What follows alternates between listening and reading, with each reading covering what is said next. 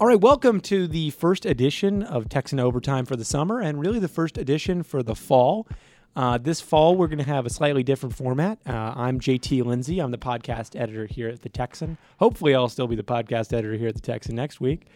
But um, I'll be kind of the host, the moderator, uh, as we talk about uh, all the biggest headlines in Texas sports for the next few months. Um, and I'm joined, um, as you'll soon learn, as always, by uh, Alex Briseño and Ross Burkhart, two rising stars, at least in Ross's case, in the Texan sports department. Wow. Uh, I was gonna say I'm already a star. What are you talking about? Rising. that's what I was saying. But uh, Ross is definitely rising. I'm Yeah. on the come up though. Yeah. Um, and you know, uh, before we get into it, that we do want to kind of break the ice a little bit. And I learned this week that uh, that Ross works at Target. So uh, here's my question, Alex. Um, you can go first. What's your favorite section at Target to really just dive into? And Uh oh my gosh. I they have some good cards. That's where I buy all of my cards. That's my section. Wait, what? The greeting cards all the way down Those are the best ones. to the kitchen stuff. All of it. That's Um, that's my section. So for Mother's Day, I spent 45 minutes looking at cards because I couldn't find the right one, and then I ended up just buying a blank one and writing my own stuff on it. Well, see, this just says how good of a team you are. He is the card man at Target, and you love cards. Or just like bad timing because he could have helped me when I went. I could have been there. I I passionately hate that section because I work there. Um, I really like. I really enjoy. Um, the toys. The toy section is is chaotic evil. It is. It, it gives me anxiety every time I'm there. But you find something new every day. I just like that section of Target where like it's in every Target, but there's just a corner with like movies for two dollars that Oh, don't yeah. make any sense. You know, like why do I want to watch a Mary Kate and Ashley vampire movie? Like, I don't want to watch that, but it's there. uh, that's my favorite part of every Target because it's like, and then also like the sports clothes section because none of them are quite the right branding. Like they have the colors right. Like they've seen an Astros game, but they don't quite know what that. Exactly. mean. It's like an, it's like go Astros like basketball. There's always one NFL jersey in the sports section there, and it's Deshaun Watson. That's the only sports figure from the NFL they have at my Target. How long have you been working at Target, Ross?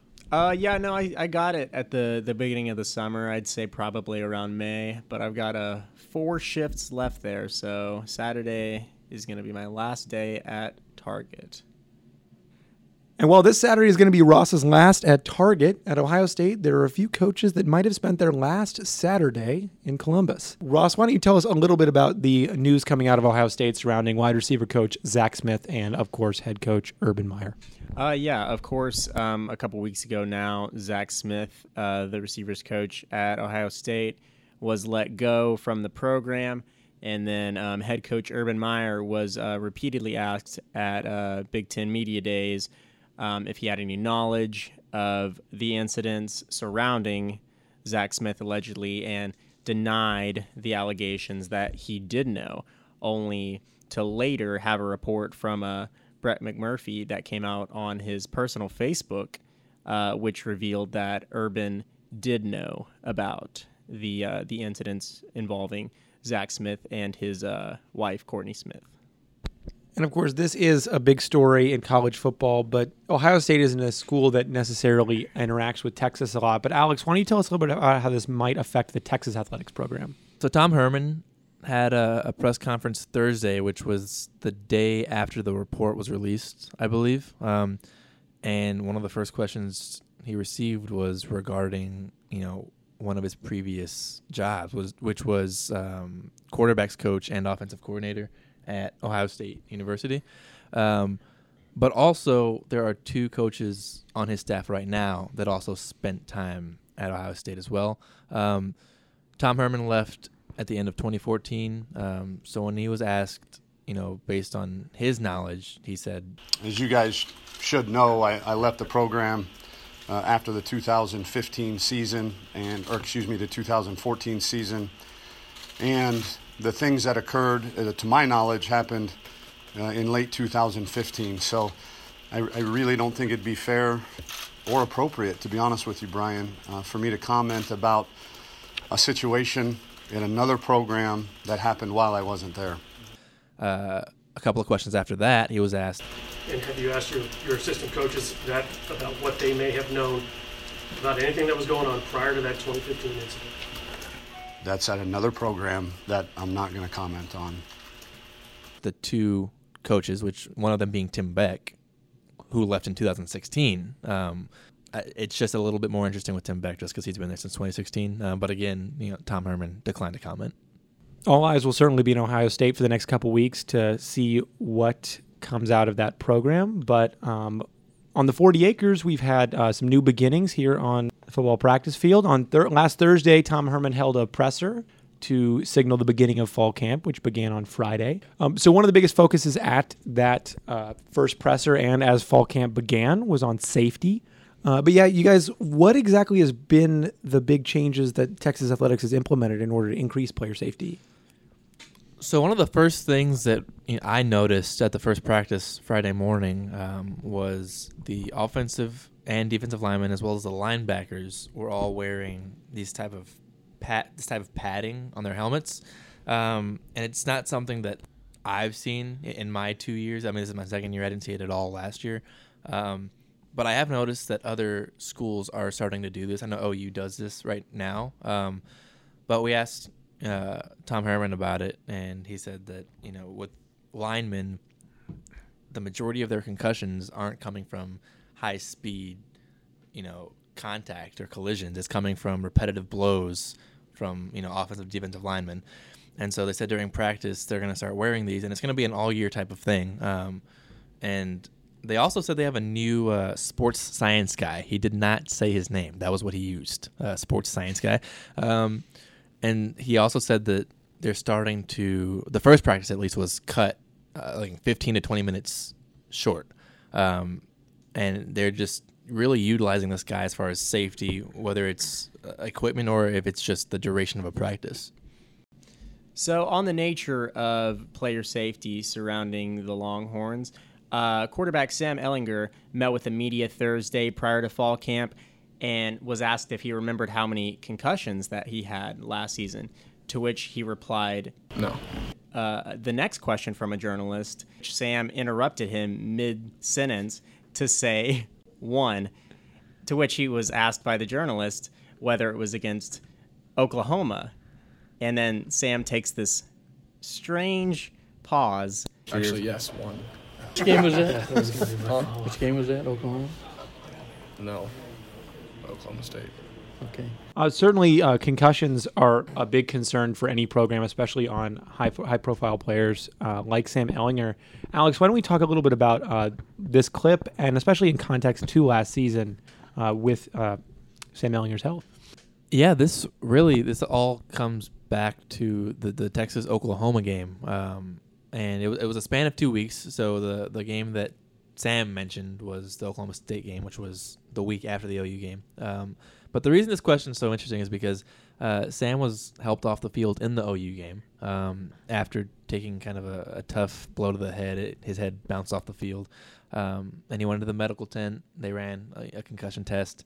And um, I talked to him after the game. yeah, Asked if he was ever, you know, confused, um, and he said no. And so uh, the next week um, he played against Oklahoma State, um, and that is I, I didn't see a hit, an obvious hit where I anticipated, you know, any concussion to come from that. Um, but there was just like I said, there was a lot of speculation around this, and with the OU game as well. I mean, he threw the ball away on fourth down, and that's just I mean that just added to the speculation. Um, but as far as the Oklahoma State game, which he said is when he sustained the concussion, uh, I'd have to look back at it, but I- don't recall watching it live and watching a rerun. I don't recall one play where I, I could have you know pinpointed it. Well, safety's been a big focus at fall camp, uh, and there's a lot of interesting storylines that are sure to come up throughout the season. Um, the biggest storylines are going to be who's actually playing come Saturday. And so um, there's been a lot of uh, different position groups with a lot of different interesting developments, especially, uh, of course, the quarterback battle. Uh, why don't we talk a little bit about the quarterback battle? See, uh, who's going to start? Uh, Shane Buechele or Sam Ehlinger? Uh, yeah. Um, finally, this summer, the first indication of a potential starter came from Tom Herman during last Thursday's press conference when he said that Sam was going to take the initial snaps for the the first team, uh, and then he also followed it up to say Shane was going to get some reps with the ones as well as uh, incoming freshman Cameron Rising. So, um, as to what this all means, I would say that we can clearly pinpoint Sam as the front runner. Uh, I mean, it, both of the quarterbacks, um, Sam and Shane, obviously played in seven games apiece last season, including the bowl game against Missouri. So they each had their ups and downs last season. They both bring something different to the table. But I think it's safe to say that um, come September 1st against Maryland, we're going to see Sam Ehlinger take the field for the Longhorns. I'm not confident enough to say safe to say. Um, but I mean, if I if I had to pick, I, I would say Sam. Um, and I that's mean, that's fair. and Tom Herman said he's earned it in the press conference whenever he said that Sam would be getting you know the first snap of fall camp. Um, some people are saying that Cam Rising might find his way onto the field. Um, I don't see it unless there's just a ton of garbage time, which I also don't see happening. And I- I've heard that uh, his stock is rising. That's bad. That's not a good joke. that is a bad joke, and I don't think he will see the field unless they're losing by three touchdowns or winning by three touchdowns Well, in the fourth quarter. Uh, here's a question though I do have. Uh, should we? Is there any indication that we can expect a two quarterback thing like we saw some of this season last year? Hopefully not. If I mean, it's like you know the age old saying: if you've got two quarterbacks, you don't have one quarterback. Because I, I mean, it, it, the whole going back to the Missouri game, it was really choppy. I mean, I don't see how either the quarterbacks are going to get into a rhythm or how the team is at its best this season if you've got two quarterbacks playing, you know, whether it's alternating um, games or possessions or whatever it may be. So I think they, whoever it may be, I think they need to find one guy, and Tom needs to be confident in that decision. Well, that or on the uh, depth chart is going to be big and bolded for a while until we know anything concrete about uh, the quarterbacks. But um, you know, the quarterbacks aren't the only position on the football field, even though uh, a lot of the media don't like to talk about it. But another big uh, position, especially for the Longhorns, um, in helping that quarterback succeed, is going to be the running back group. Uh, and I know. You know, from our California transfer Tre Watson to uh, incoming freshman Keaontay Ingram, and sophomores uh, Daniel Young and Toneil Carter. There's a lot of excitement at that position, and there's been a lot of buzz in the last week about um, the newcomers and and the the guys who have stayed on. You, you can only go up from last season, seeing as how, I mean, there were games where they didn't run the ball five times for three hours. Three and a half. three and a half hours. So I think you've got a couple new guys coming in who might bring something new to the mix. Um, offensive line coach uh, Herb Hand talked about it on Thursday when he was asked about it um, for the media availability, and he said that he would like, obviously, to have you know one of those feature backs, somebody who could even be you know a three down back, um, and maybe we'll see somebody emerge. Maybe it could be a little bit of a committee, but as long as it's not lax, a little bit similar to the quarterback situation, as long as it's not the way that it was last season, with you don't know who's gonna be handed the ball from week to week, whether you know it, it was Chris Warren the third or it was Danny Young, whoever it may be. I think they need to have a more solid rotation and just kind of stick to it and be confident in who they've selected and just give them the power. I would like to see two running backs emerge, and I, Georgia had a lot of success with this with Michel and Chubb, and I mean I, you can't expect Texas to find two running backs like that right now. Um, but just two strong running backs that you know are confident and just you know show out in these next couple of weeks. I, I mean, if I had to pick any, I think you know Danny Young would be one of them. Um, but that second one is really up for grabs. Uh, but that is one thing I would really like for them to use. Um, period. Well, you've seen some stuff from Danny Young in practice, haven't you? Yeah, and uh, even last year he was, you know, starting to show out. And like I said, I mean, he I think it was a Baylor game where he had a, a strong performance. But I mean, he can run. And uh, I mean, last year was tricky because you you had Chris Warren, Kyle Porter, Danny Young, Toneil Carter, and there was a while, there was a few weeks where I was really just putting my money on Toneil Carter and Danny Young over Chris Warren and Kyle And Porter, Porter, yeah. which says a lot. I mean, as freshmen.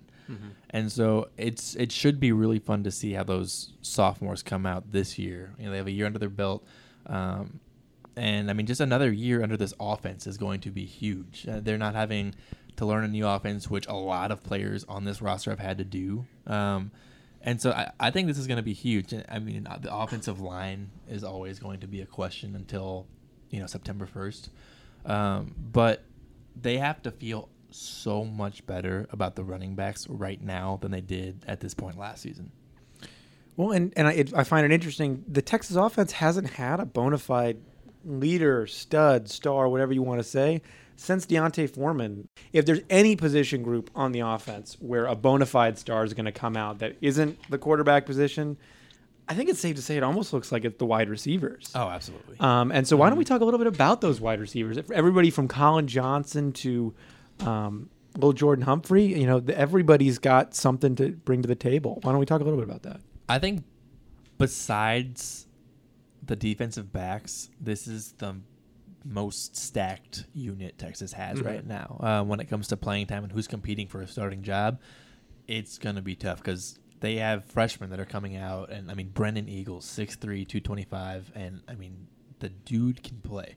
And so when you. You combine that with, I mean, Collin Johnson at six six, little Jordan Humphrey, one of the most athletic wide receivers I've seen since I got, you know, to college it's gonna be fun. Um, I talked to Collin Johnson on Thursday, and we talked about the USC game, which was, I mean, huge for him. But then we also talked about what happened, or I guess the better way to say that would is what didn't happen after the USC game. I mean, the expectations for him only went up after that that game, and I mean, understand understandably so. Um, but the rest of the season was kind of almost a disappointment. I know we talked about it for a while. Uh, I mean, week after week, we were ta- talking. You know, is this the week Collin Johnson comes back?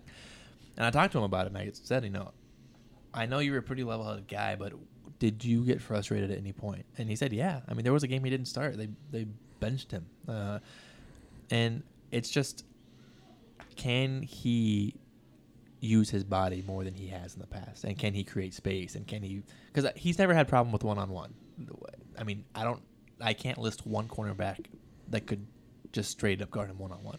Um, but it's these these Big Twelve teams that just do zone, and I, he hasn't really the Texas offense hasn't figured out what to do, and so uh, that's the one guy. I mean, same with last year. That was the one guy I was looking for to stand out. Um, the difference between last year and this year is if it's not him, there are five other guys that can beat your their, their opponent. There's like I said, Brennan Eagles and Lil Jordan Humphrey right now are the two at the top of my list.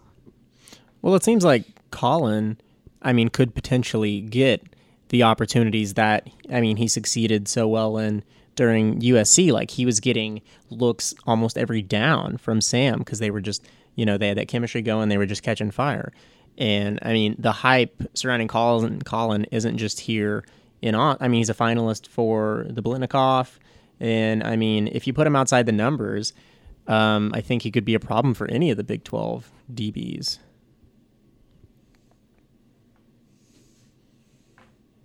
Well, Big 12 DBs are going to have real trouble with Collin Johnson, but the Texas defensive backs look like they might not have trouble with anybody this season. Those defensive backs have had a really impressive showing in the first few days of practice, haven't they?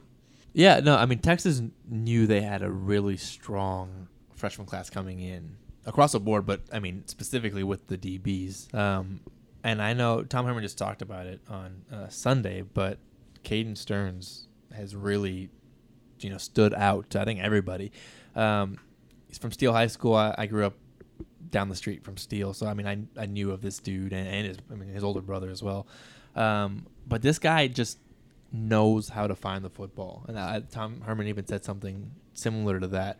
Um, I think that's exactly what he I said. He's might be always. I think he said he's he's always around the football. He's already you know causing problems for the offense, like creating turnovers. I, I think it's safe to say he's going to get playing time, and I mean whether it's starting or not is to be determined. I mean these next few weeks will determine that, but I think it would be safe to say he will see some time on the field, regardless. I think. I mean, even. I mean, you know, we're three practices in. We could talk all day, but I mean, I think you could s- say that. I mean, even the way that it's going, even come Maryland, he could see the field and you know potentially be in that uh, group of DBs looking to make some plays. And here's the thing: Tom Herman said that. I mean, he acknowledged it's just three days in, but he said that these opinions and this praise for Caden comes from the spring, and so that really stood out to me. And so it would be fun to see him play right away. I'd really like to see a freshman, you know, get back there, um, and just this entire group of defensive backs is just going to be really fun to watch. I'm really excited to see how Kris Boyd, I mean, the opposite of inexperienced. I'm really excited to see, you know, how he comes out, and he kind of always seems like he has a chip on his shoulder. And I mean, he's the veteran now, um, and it's funny actually. I talked to some wide receivers and a couple of DBs. I talked to PJ Locke, and I asked him, you know, who talks the most out of the DBs, and uh, he's just went on a not a rant, but he talked for a while. He goes, you know, Kris Boyd's really matured, and I was like, I didn't ask that, but really. And he goes, yeah. I mean, he talked a lot freshman and sophomore year, and I mean now he's kind of you know died down a little bit. So I go straight to Drew Out Hurt after that, and I tell him, I go, Peter just told me Chris isn't really talking anymore, and he goes, yeah, you know, I I think that's just part of the, ma- the maturity process. And I go, okay, well, who would you say talks the most out of the DBs? And he goes, oh no, it's still Chris. Don't don't get it twisted. It's still him. He's just matured, and I mean it's less sure, but it's still more than everybody. but uh, just his persona and his just the vibe that Kris Boyd just carries. I'm really excited to see how that translates to the fields come September.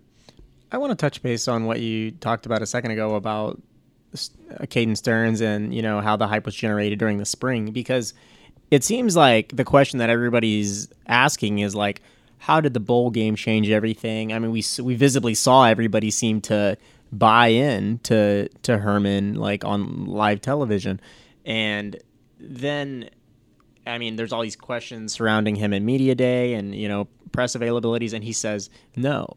It's the spring. It's the summer. That's when we really started to develop this culture. Yeah, it may have been born, you know, back in Houston, but now we're seeing all these players coming together and you know building off of one another and and the coaching staff, and that was what uh, Herb Hand talked about too. Was he said the biggest thing for him coming in as the new staff member was just the communication and the way that he's gotten on the the same level with some of the guys, the way they do things, things like that, and uh, it looks like it's it's all coming together for Texas at the right time.